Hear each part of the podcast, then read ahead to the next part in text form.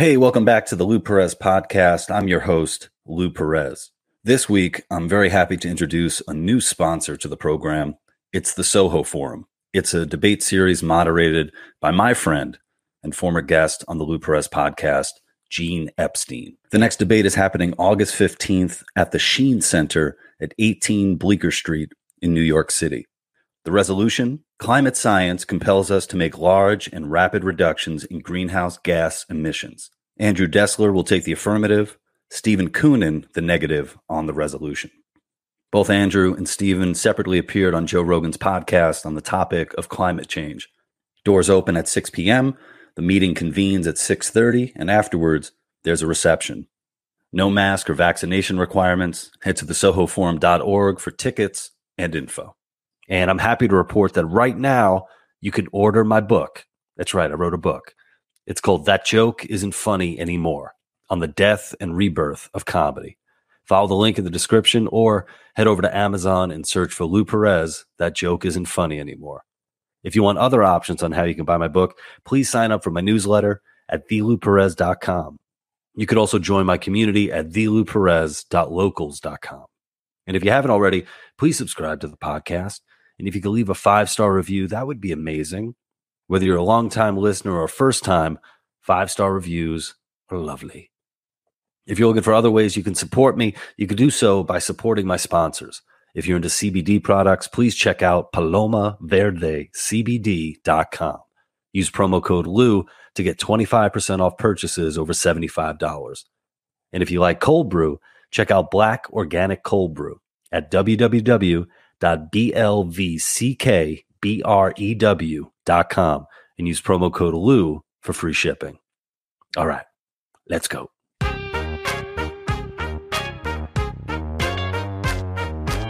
Very happy to be joined by my next guest. Her name is Louise Perry, and uh, she is the author of uh, the latest book. It's coming out in September in the United States. It's called The Case Against the Sexual Revolution a new guide to sex in the 21st century. And the cover, I don't know if it's going to be the same cover, but the uh, the uh, British cover, the English cover, uh, there's a, a, a, box of Kleenex on it. Uh, so yes, a box of unbranded tissues. Excuse me. Oh, no, excuse, a, that's right. It's not that's a Kleenex sponsored endeavor. Although maybe you know maybe the, the, the next I'm, round. I'm, I'm, available. Yeah. There you go. Well, Louise, the first question I, I want to ask you is: uh, Do you ever go by Lou? Do anybody call you that? A few people do. Yeah, my, my family nickname actually has always been Lulu. I've been Lulu since I was a baby. Um, a handful of people do call me Lulu, though. I used to. I had a hockey coach. I played ice hockey as a kid, and uh, he was the only one who called me Lulu. Um, and he was kind of a oh, tough guy. Oh, he was. He was a, for, for, a man for a man's nickname. Yeah, he was. A, he was kind of a tough guy. I didn't have the you know the the gall to tell him like hey hey man stop, stop calling me that because he, he, was a really tough dude. I never uh, use lulu professionally because it just makes me sound like i don't know a cabaret star or something like that. Yeah but you know it, it's a it's a thing with careers like i um, i'm a comedian and, and i have a book coming out so you never really know where your career is actually going to take you so if cabaret star is on the is on the menu hey go for it. yeah i do have a name ready for it uh, so cool. Well, I'm I'm so happy that we were uh, you know able to make this happen. Uh, I'm in the United States. You're in England, so it's like a five hour difference. So this is mm-hmm. a, a, very early uh, morning for me. And what happens every every time that I have something early, uh, that's when my kids decide to sleep. Uh, when I actually have something that I you know that I don't have to be up for, that's when they're up at like five in the morning uh, and all that. And this is no. I know the feeling. This is no different. Um, so um, I uh, I'm really interested uh, in your book, uh, in particular, uh, the case against uh, the sexual revolution. So I'm not I'm not that old to have been a part of the I guess the original sexual revolution. I guess I'm probably old enough to be uh, a part of the what came after it. Uh, but yeah, what was the uh, sexual revolution? When did that when did that take place? When that happen?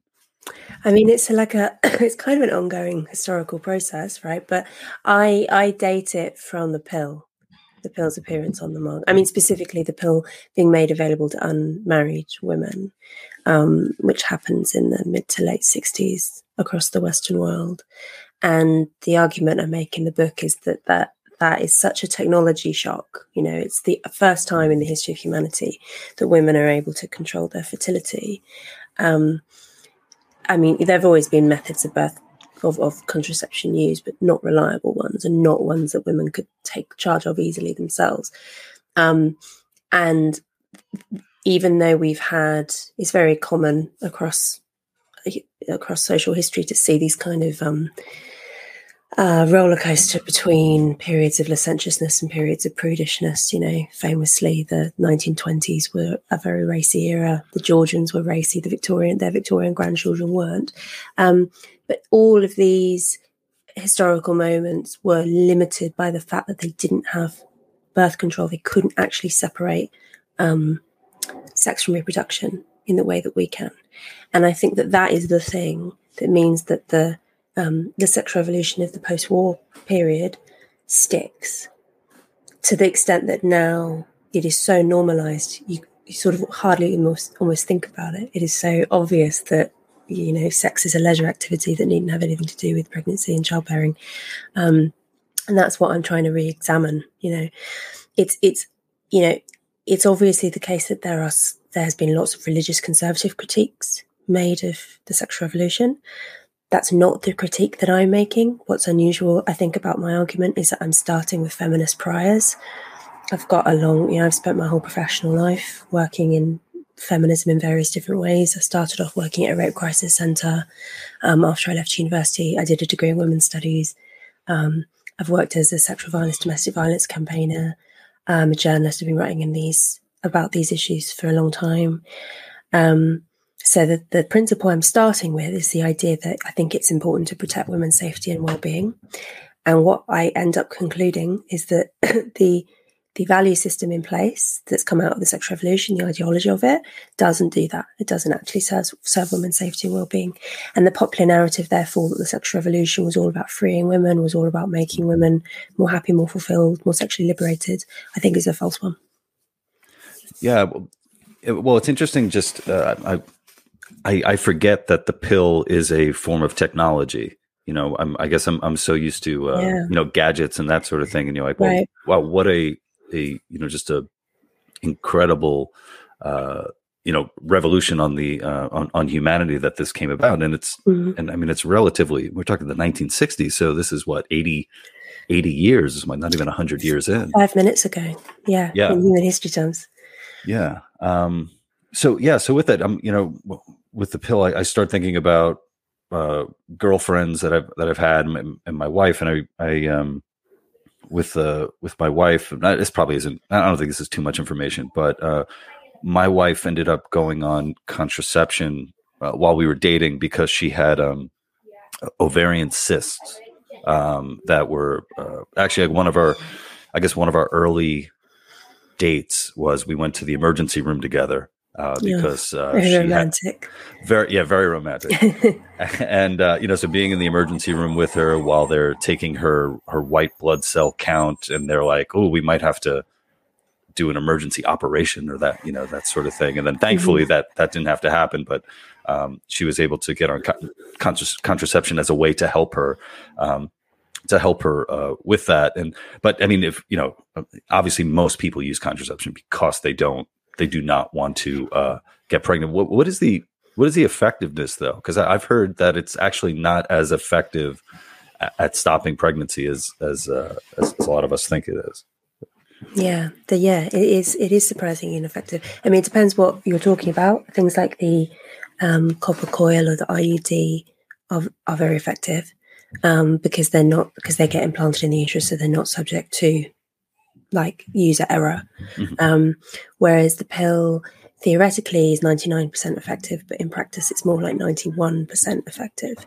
And it's still the most commonly prescribed birth control in the US and the UK, um, despite that fact. So, what that means in practice is if, if 100 women are taking it in any given year, nine of them will get pregnant in that year, which is mm. loads. Right? Yeah. Which is why I think that which is why I think that what you see in the UK and the US and a lot of other places is this is this historical um, sequence, which starts with pill's invention, obviously, the pill being made available to married women, then the pill being made available to unmarried women, and then abortion being decriminalized. And I think the reason for that is that um, the the pill was just about effective enough to completely change sexual norms, right? Mm. To completely upend the, the all of the kind of social guardrails that have been put in place to protect against unwanted pregnancy. To you know, I mean, all this social system that is basically designed to like keep horny young people away from each other, and to and to make sure that sex only happens within marriage, within a kind of like legally defined uh, family creation unit, right? Right, right. Which is basically what marriage is. Um, that falls away. The shotgun marriage falls away um, you end up with a lot more like the absolute amount of extramarital sex that's going on goes up a lot you know previously respectable girls would never be be having kind of sex in their teens or whatever now it, and, and then the pill just changes all of that it becomes so much more acceptable to do that which actually leads to a lot more unwanted pregnancies mm. because the pill isn't actually that effective. And I think that's why abortion then comes through as a backup option. Um, and part of the reason that there's more social acceptance for it, you know, is partly to do with feminist argu- arguments about women's need for bodily autonomy. It's partly to do with the fact that um, uh, you've got like a lot of diff- um, a lot of social social attitude changes going on at the same time. The 60s is a, a big decade, right?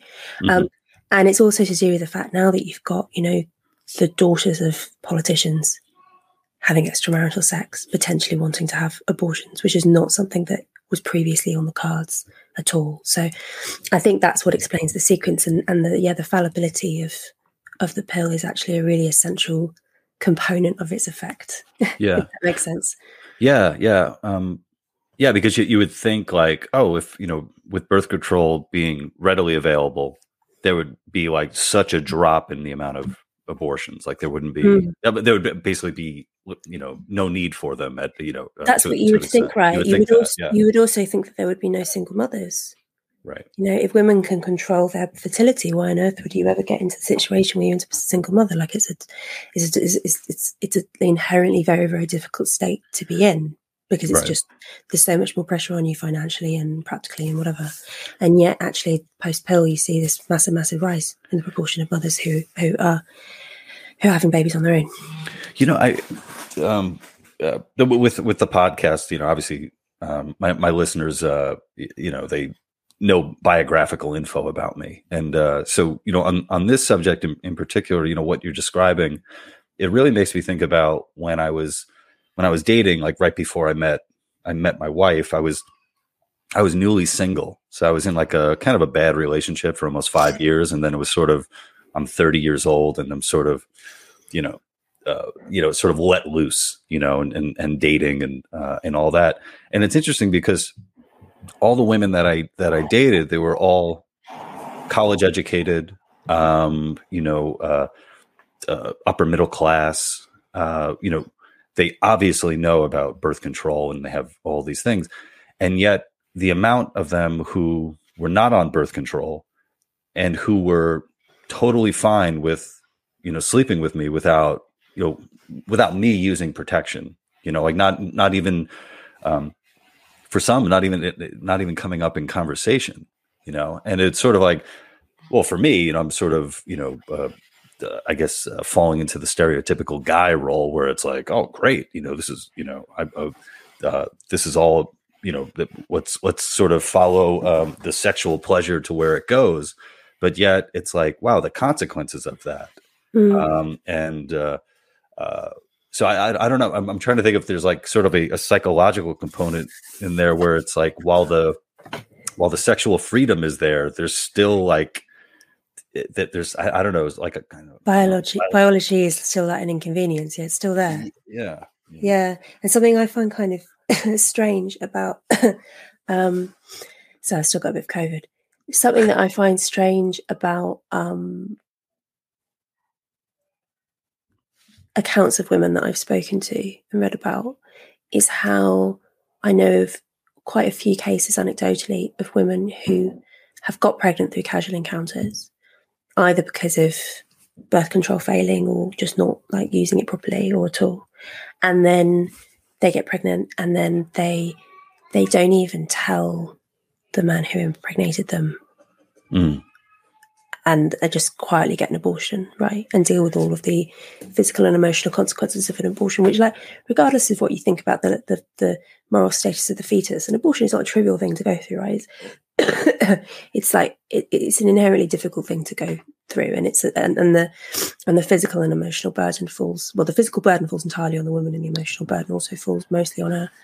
Um, and it's so strange to me when you when you stop and think about it that women will feel sufficiently will will will permit intimacy like in physical terms with men mm. who basically don't care if they get hit by a bus next week right like in, in some casual encounters you know you have like right. no relationship whatsoever with this person um so they'll they'll permit that level of physical intimacy with all of its you know hugely consequential risk factors right um but then wouldn't wouldn't share with them the like inconvenient consequences that actually do come from heterosexual sex even if you're using even if you're using birth control there's always a risk factor.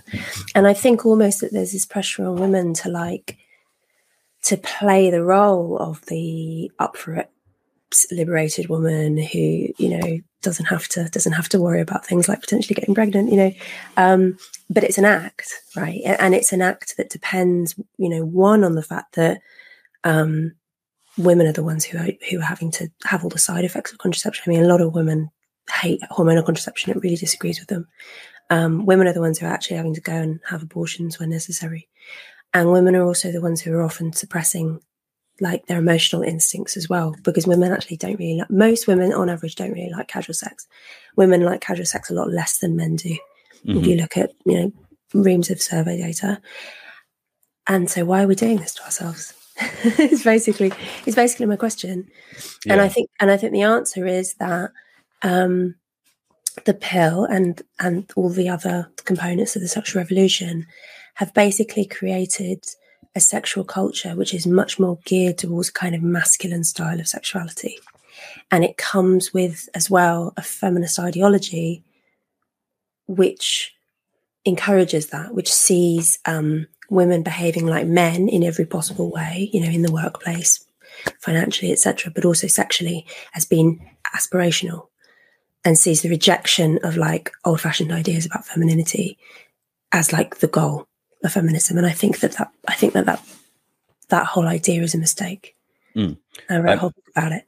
yeah, I, uh, uh, to, to go back to the uh, hormonal uh, contraception, I remember my my ex when she went on it it was insane. The you know, I she, she's I, I I don't even know if it, I don't know what bipolar necessarily is, but it would be like one second she was fine, and the next second she would like burst out in tears and just you know just crying or get really emotional. And this was mm. like very different, uh, very different than what she was like, uh, you know, before going on that. So yeah, I mean, you're yeah the the the, the changes and the effects that it has on your body is just pretty pretty wild and uh, when, when, it comes to like you know the uh, uh, the you know difference in like you know sex between you know men and women it's sort of like um it, it's it's almost like uh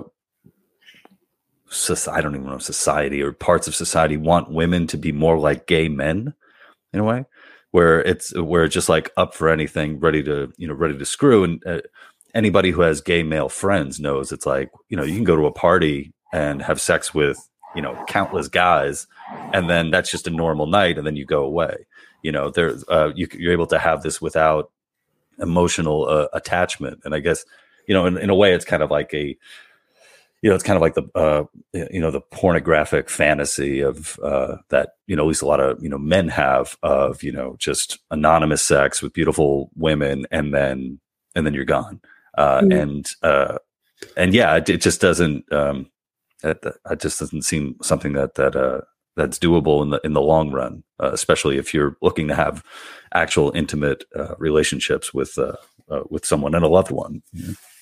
The differences between gay culture and lesbian culture, I think, are very revealing of the differences between male, male and female sexuality. Because, yeah, I mean, it's not all gay men, but they're they're they're they're, they're like there's lots of data out there, and there's a there's a minority of gay men who basically live like lesbians, um, and then there's another minority who are really promiscuous because this is a and you know, bathhouse culture and whatever is a right. is a, is a, result of that um, because it's what happens when you've got male sexuality without women as a limiting factor.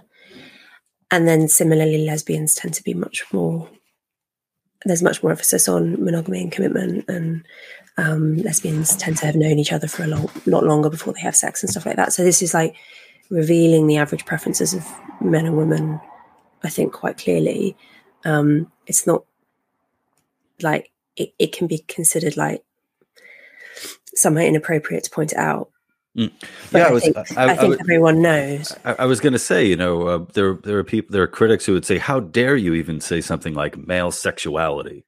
How dare you say that?" As if you know, and it and uh, it, yeah, it's it's one of these, uh, it's one of these things of trying to you know navigate these worlds of like, I guess, reality, and and then um, I would call you know sort of like, uh, I don't know, academic bullshit uh, that that you know there are differences between the mm. but between the sexes. We are not, uh, you know, uh, equal. I, I, would say, like in our, uh, you know, uh, you know, hormonal balances and our, you know, uh, desires and our, you know, and all that. And obviously, that's going to have an impact. But when you try to, I think, like tear all of that away and just and, and try to say, like, no, no, it's we're all socially constructed to be this way. Like you know, when I was a, a, you know a teenage a teenage boy or you know first you know starting puberty, like I had absolutely no control over erections and and and stuff that that would happen. You know, I was you know sort of a I was a, a victim of the of the universe. you know, at, at the time. Yeah. So how do you um, you know, how do you have uh, you know talk to people who you know will will criticize you for you know making those distinctions? Um, I mean, they criticize me a lot. yeah, I imagine. I mean, I just get criticism from every angle. I don't mind. That was the that was the uh, you know, I I, I realized oh, that's what I was getting myself into mm-hmm. when I wrote the book.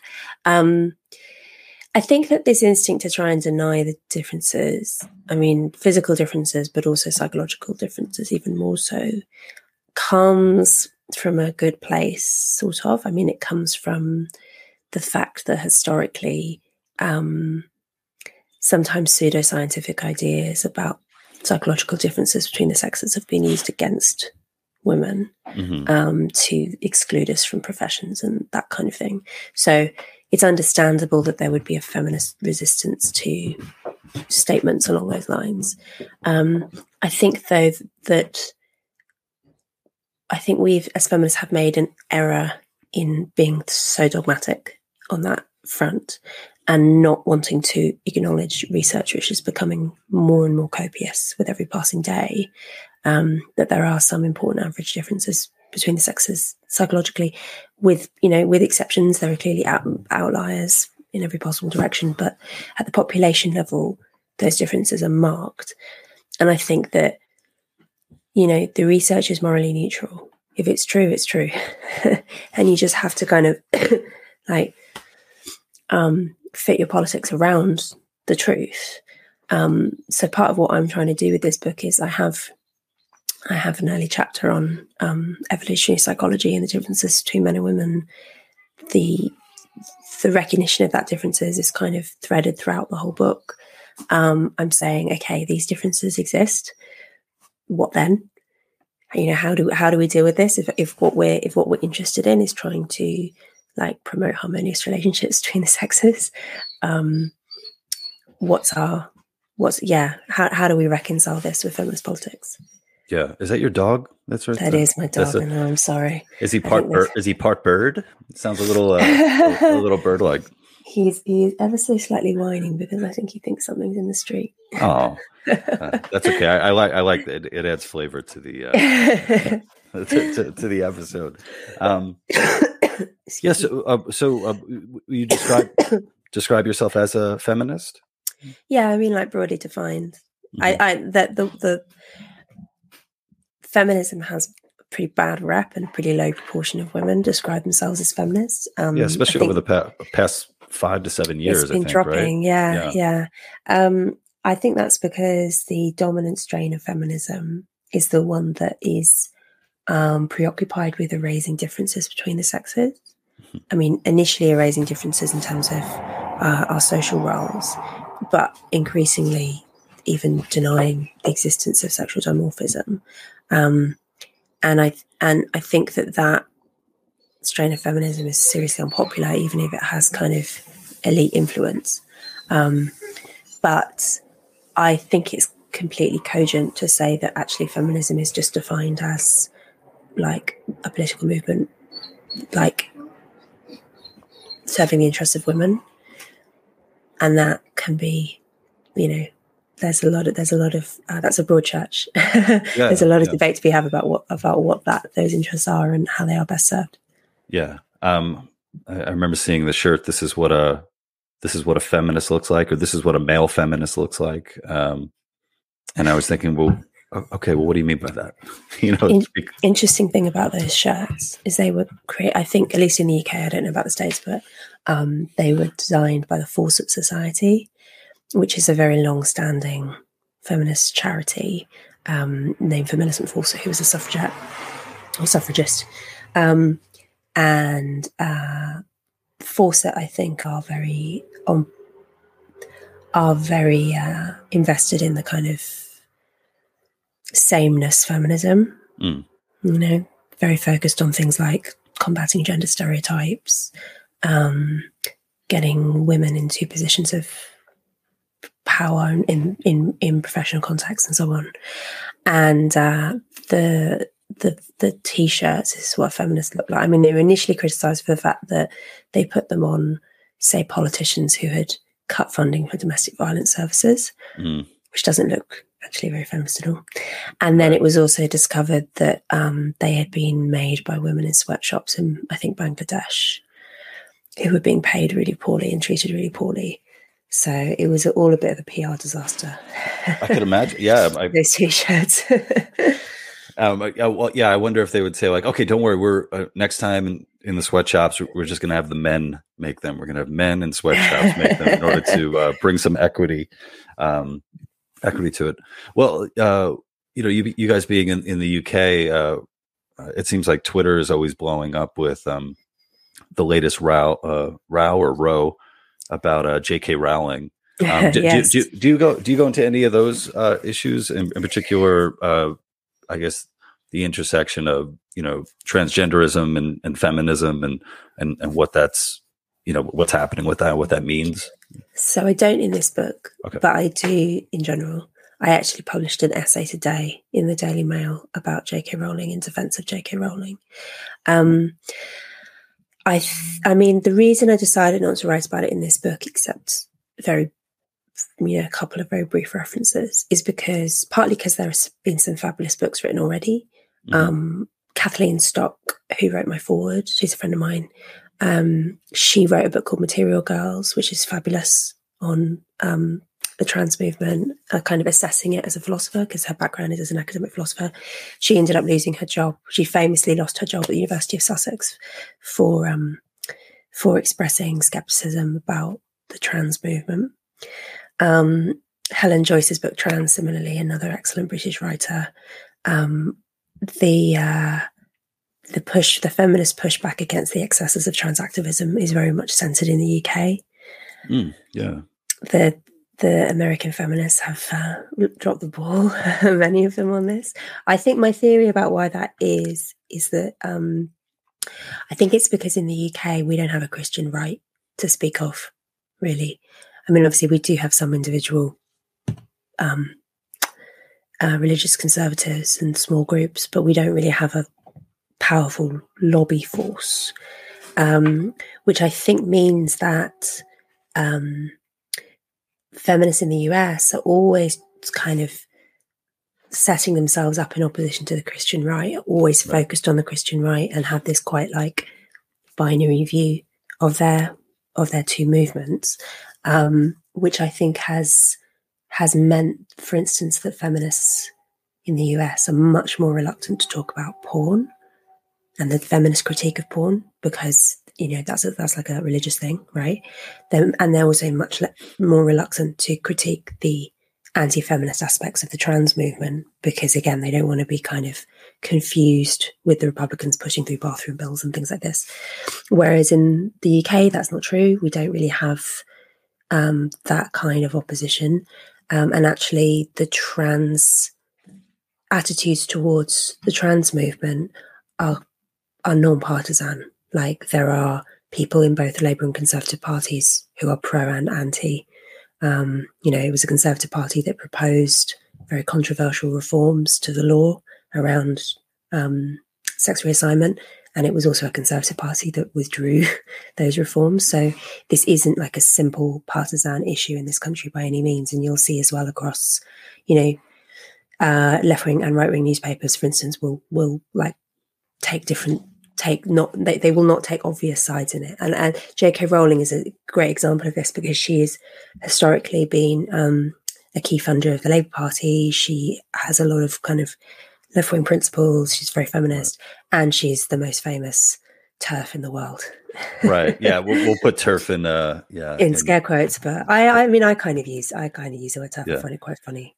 I mean it kind of i, I mean it, it, it kind of sounds cool you know, it's like, quite. I think there's a reclaiming process. Yeah, I'll, I'll happily call myself a TERF.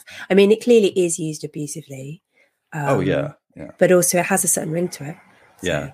Well, well, with with J.K. Rowling, um, I'm telling you, every single time she's trending, I am amazed by the hate that, yeah, that that's thrown her way. It's so vicious, isn't it? Yeah, because I, uh, I guess it was probably like maybe a year ago. I went to her website and I read her essay about yeah. uh, what, what, about uh, transgenderism and feminism mm-hmm. and, and women.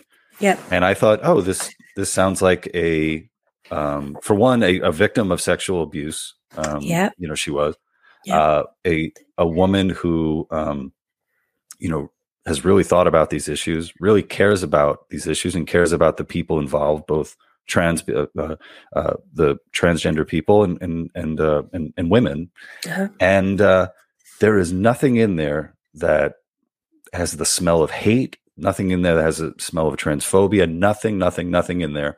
But mm-hmm. then the way that people portray her, you would think that she wants to, you know, murder trans people, and it's uh, right. it, it, it I, I think I think I think that is also something that's that's that's uh, I guess helpful in it's it's sort of an example of of just the way the debate happens where uh, people are so over the top and just uh, throwing the worst at uh, you know at someone like J.K. Rowling, and then those of us who have actually read her work are like, oh no, that's not right at all, and now I can't take you seriously.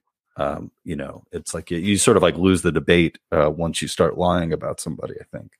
Yeah, J.K. Rowling has mass normie support um, the problem is just that she is deeply unpopular with people who are, well, uh, it's because trans ideology is particularly um, embedded in very some very powerful cultural institutions. Mm. Um, you know, which is interesting. I mean, I think that I do think that part of that is coming from the fact that um, one of the changes that we've one of the material changes that we've seen to society over the last century, um, and particularly since the last couple of generations since the sexual revolution, is that we live much more gender neutral lives than our ancestors did. M- men and women used to have much more like distinctly defined social roles um, and economic roles, and used to socialize as well with each other much less. You'd socialize with your kin, but you wouldn't have you wouldn't have kind of these gender blended workplaces at all in the same way in most in most eras. Whereas now we have um, very um, gender neutral workplaces. The the nature of a move away from manual and industrial economy towards service and knowledge economy means that women are much male physical strength doesn't really matter anymore. The immense economic importance of male physical strength, mm-hmm. particularly in the era before the internal combustion engine, right, it just isn't really relevant anymore. Men and women can do the same work, you know, like in almost every respect. Because of the pill, you can suspend your childbearing. Like in every possible way, a, a, female worker and a male worker are pretty much interchangeable. Like the, the, the the differences between the sexes seem really trivial. And if you don't even go to the gym, you have no, you don't play sports or anything. You don't even like play fight with your siblings, given that people are having smaller families as well. So, um, mm. you might not even personally have any experience of the immense visit strength differences between men and women. Um, and then you see, you know, like um, superhero films where you've got female superheroes right. like beat, you know beating up half a dozen men um, effortlessly. So yeah. I think that there is quite a strongly for, for, for you know this is less true for people who are still working say in agricultural work or farm or, or in factory work or whatever who still kind of have some connection with like manual labor but people who don't i think it's quite easy for them to believe the claim that is inherent to trans activism, which is that the differences between the sexes are trivial and can be easily surmounted through kind of fairly minor medical interventions, or even not even medical interventions at all, can be surmounted just through wishful thinking and proclaiming yourself to be a member of the opposite sex. Um, I suspect that's the reason why the ideology has been more persuasive to women in kind of elite jobs. Mm-hmm. Um, and the rest of the population are much less convinced, as lots of polling shows. yeah, yeah. I um, I did a radio interview uh, last week on uh, the Lars Larson show. Uh, he's out of uh, uh, Portland, uh, in in Oregon, in, in, one of the states, and um, at the end of it, he brought up Lia Thomas. Do you know Lia Thomas, the swimmer? Yeah, the swimmer. the swimmer, the bi- biological male yeah. swimmer who I, I don't know what the uh, what the his what Lia's uh, exact ranking was as when swimming against men, but it was like something in like ranked 400 something, and then yeah, you know, coming uh, and swimming against women and completely destroying that. And um, uh, uh, Lars asked, you know, you know, are me and my uh, colleagues, you know, open to be making jokes, uh, you know, about Lia. And um, and I said, there's definitely a lot to make fun of. Um, and I think Lia Thomas is also like sort of an example of uh, what allyship means, because it's very easy for, say, a, uh, a straight man to come and say, "Yeah, Lia is a woman. Yeah, totally." Mm-hmm. Uh, because at no point do you actually have to like date Lia.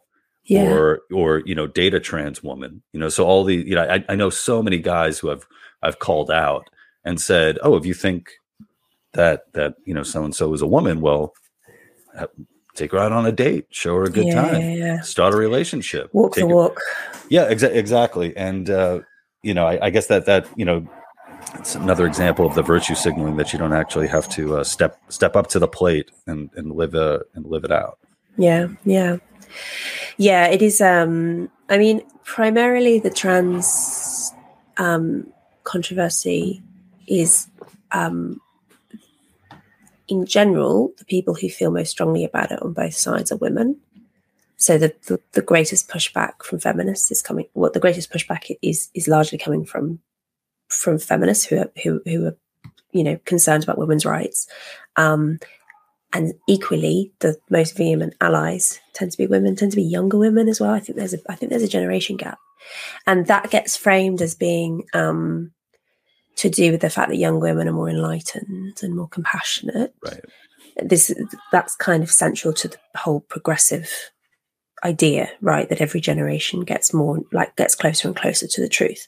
Um, whereas these old old women are just kind of dinosaurs, whatever. This was this is actually a, a thing in the UK where there's um, a politician called David Lammy um, referred to uh, TERFs as dinosaurs, and ever since women have been showing up to protest dressed in like big plastic dinosaur suits and wearing dinosaur badges and stuff like that. It's very funny. The the the, the gender critical movement in the UK has a real sense of humor. It's often it's like really really good at um at, attracting publicity. There's this woman called Posie Parker who's um oh yeah yeah yeah yeah English woman, but she's been on Tucker Carlson and stuff. Right? She's got she's got global reach, and she um she organized for these big posters to be put up around um, around the UK, which were just black background, white writing, and it was just woman, noun, adult, human, female, like the, the dictionary definition of woman. Um, and it was such a clever idea. And she's got t-shirts all over as well. And it was such a clever idea because it caused outrage, and there were right. so many efforts to try and get these posters taken down, and like um, people like calling the police or trying to get them reported to the Advertising Standards Agency, and all this kind of stuff caused absolute uproar. But anyone like normal would obviously look at the definition of woman on a poster and be like, I don't understand what the problem is.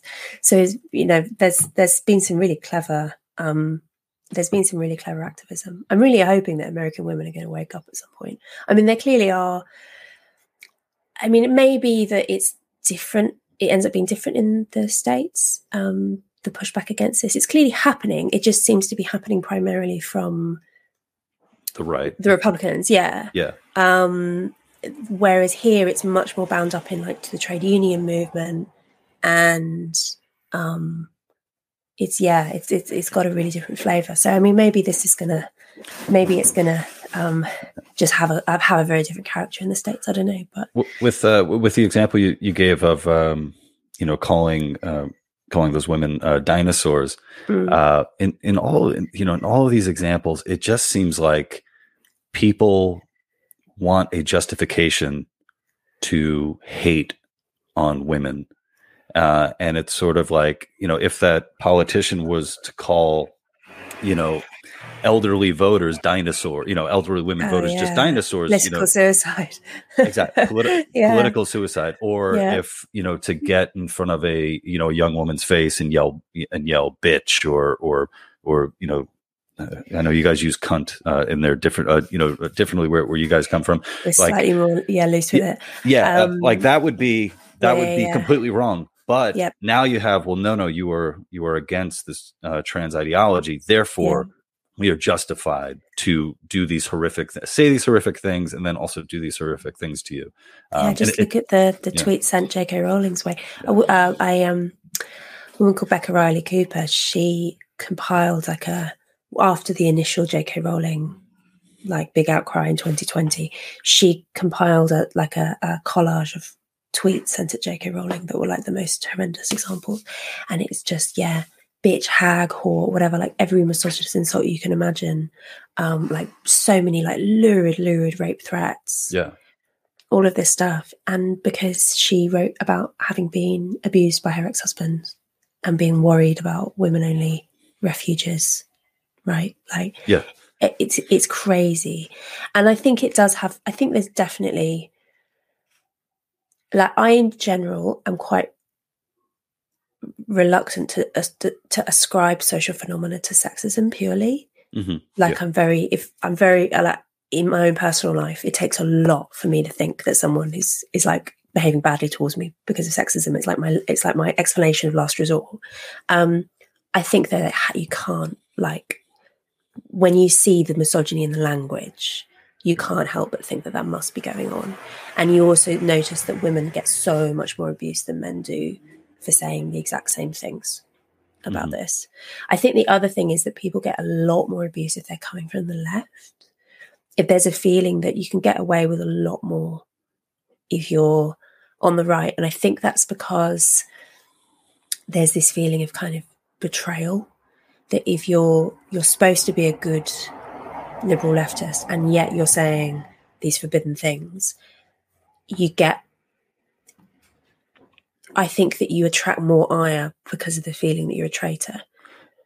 And, and, and actually, also, yeah, and you're also giving you you're giving the other side ammunition because it's like, well, yes. if, if you're wrong, yes, you're making us vulnerable. Yeah, to to more opening up to to to more criticism. Um, yeah. a, a, while back, a friend a friend of mine shared an article about a um, a trans uh, woman uh, who got into mixed martial arts, and this isn't. Uh, th- there was one years ago. Fallon, I think Fox was uh, their, their, last name. Uh, but yes. this was a new one where this person got into mixed martial arts uh, to compete against women. Had only been training like maybe two years or, or something like that, mm-hmm. like a mm. very short amount of time. Transitioned and got into this fighting, and uh, you know, completely annihilated this one woman in one of their first fights, and my friend pointed out, it's like, isn't it a little weird? Like you you transition to a woman, and one of the first things you do is beat the shit out of a woman. It is a bit weird, kind, isn't it? That's yeah. very odd, you know, to to go that to go that route. I think the explanation for a lot of this, I don't know if listeners will have heard of um, uh, Ray Blanchard. He's a, oh yeah, yeah, he's a in um, Canada, right? Yeah, he's um, I think sexologist is probably his his professional title. He's like a psychologist who specializes in the study of human sexuality. Uh, very interesting guy, and he um, he coined what's called Blanchard's typology of transsexualism, which um, like quite a long time ago now. I can't remember when, but this is many decades ago.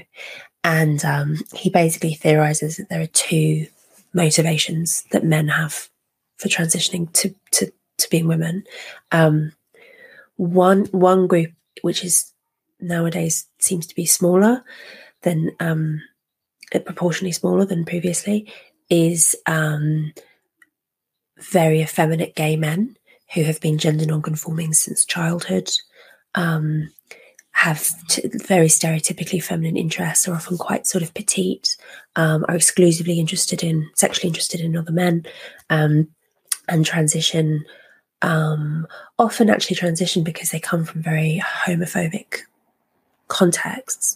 Like, for instance, in Iran is one of the leading world capitals for sex reassignment surgery because in Iran it is illegal to have same-sex relationship, but but uh, but but sex change is actually encouraged because it seems to be kind of um, you know better to to change your body so it appears as if you're a heterosexual than to live as a gay man. So you know often there's often the stories the, the motivation behind transitioning for these men is is is to do with a lot of you know shame self-hatred. There's often really kind of a miserable backstory. So and and then when they transition which are often quite young they tend to pass quite well.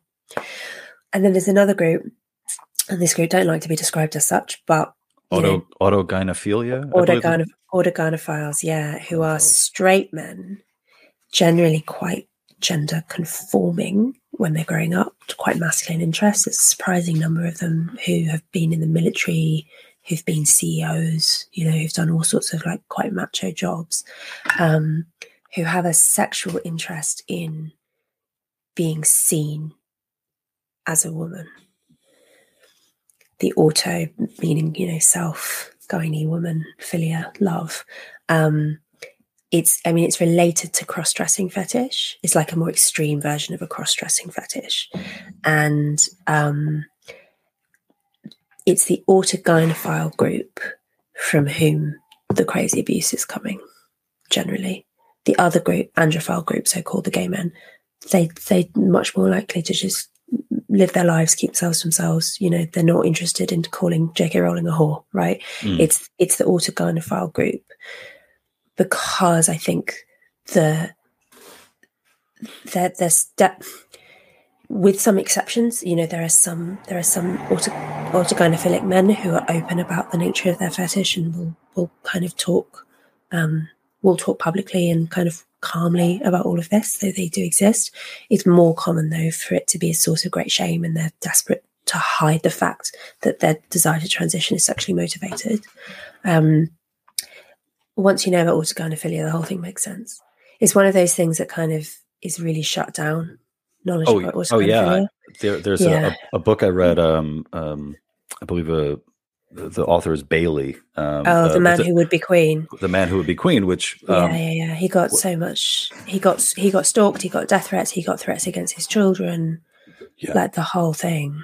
Um, which are all you know book. very reasonable re, uh, responses to, uh, yeah. to to this argument. And and and it's not. And again, it's you know with uh you know with with these these theories, there's nothing about them that's saying someone should be denied uh, rights or somebody should be abused or, or anything like that. It's like this is a human phenomenon, and mm-hmm. let's let's see what what's going on. I mean, I'm you know reading that book, and uh, like you said, it, it all starts to make sense. It, um, yeah, I mean, you know, you know, in a way, it's kind of unfortunate that you know, like say for example, I'm I'm 40 and like I have two uh, two kids, married, I've been you know heterosexual my my whole life maybe the occasional weird fantasy, but uh, other than uh, other than that, imagining like in 10 years where my when my hairline is further back on my head that I feel like I'm a woman and want to declare myself a woman and, and dress up and, and all that.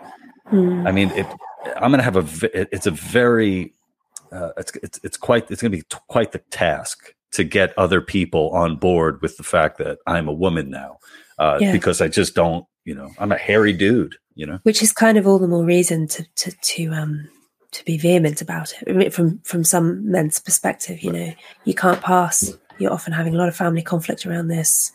Like, I think everyone kind of in your life knows that this is this is kind of crazy. Yeah. So you've got to like, you know, for some for some for some personalities, that just encourages even more kind of aggressive identification. Well, yeah, and, identity. and it also just seems to you know we're in a we're in a time where it's not enough just to be who you are. You have to demand that everyone accepts who you are and yeah. you know agrees with. And that is just a. I mean, that, that's just a recipe for for disaster. Your, your dog knows. Your, your dog. Just, your dog wants to be accepted right now. Agrees.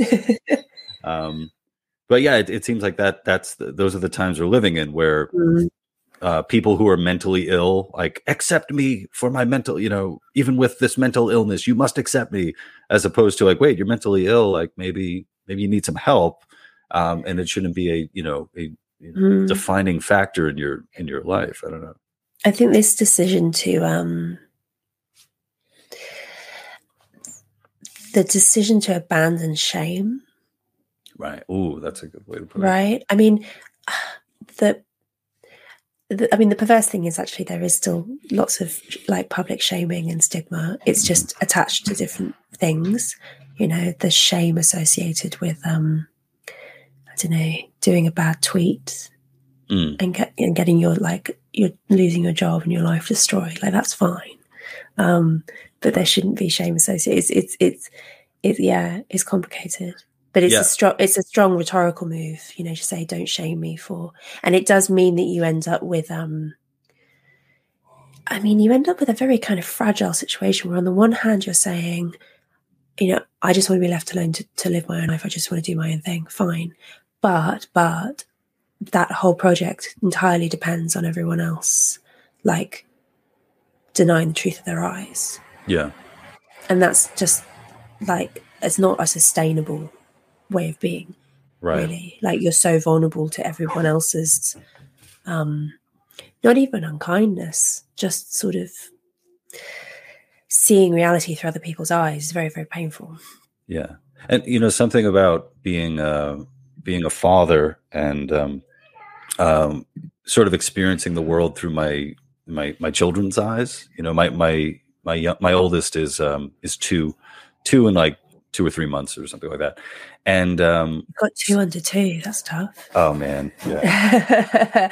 I've got one under two. one tough. under two. Just, yeah. Just if you're gonna have another, just just give a minute. Just just yeah. A, a while.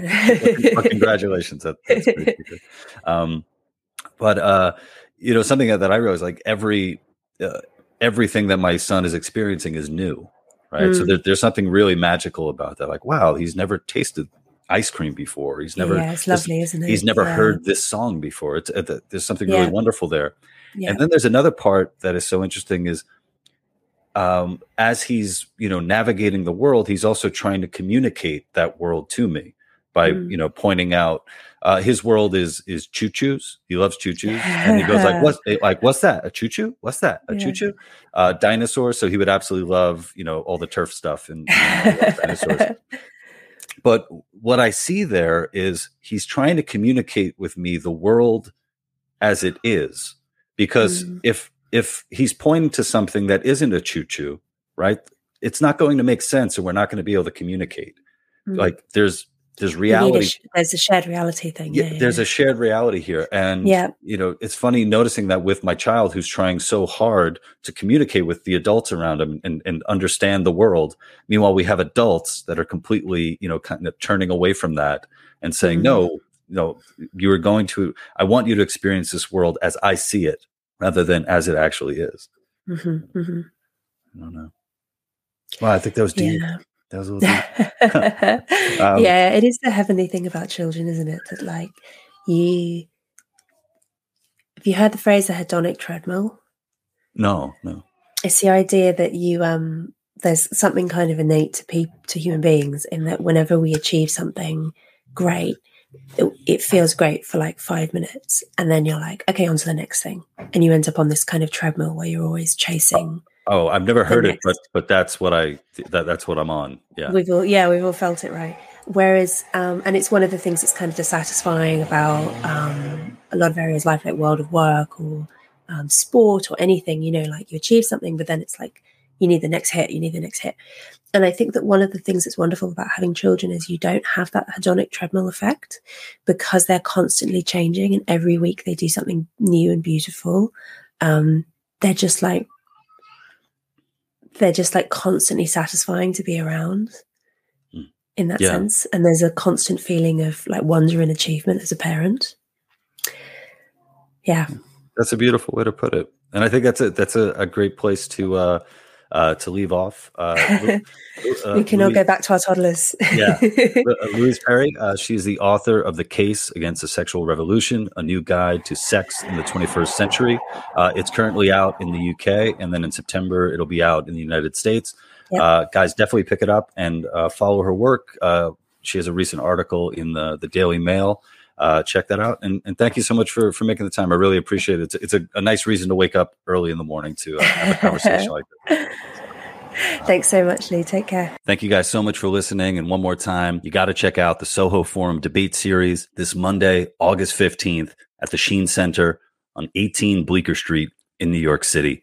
They're going to be debating climate science. I'm going to be there. Come say hi. Head to the sohoforum.org for tickets and info. And again, please order my book, That Joke Isn't Funny Anymore, on the death and rebirth of comedy. Just follow the link in the description or head over to Amazon and search for Lou Perez, That Joke Isn't Funny Anymore. And please subscribe to my podcast, leave a five star review. Why not? Sign up for my newsletter at thelouperez.com. And if you want other ways to support my work, you can join thelouperez.locals.com. And of course, be sure to support my sponsors, palomaverdecbd.com. Use promo code LOU for 25% off purchases over $75 and black organic cold brew. B-L-V-C-K-B-R-E-W dot com. Use promo code LOU for free shipping. Thank you.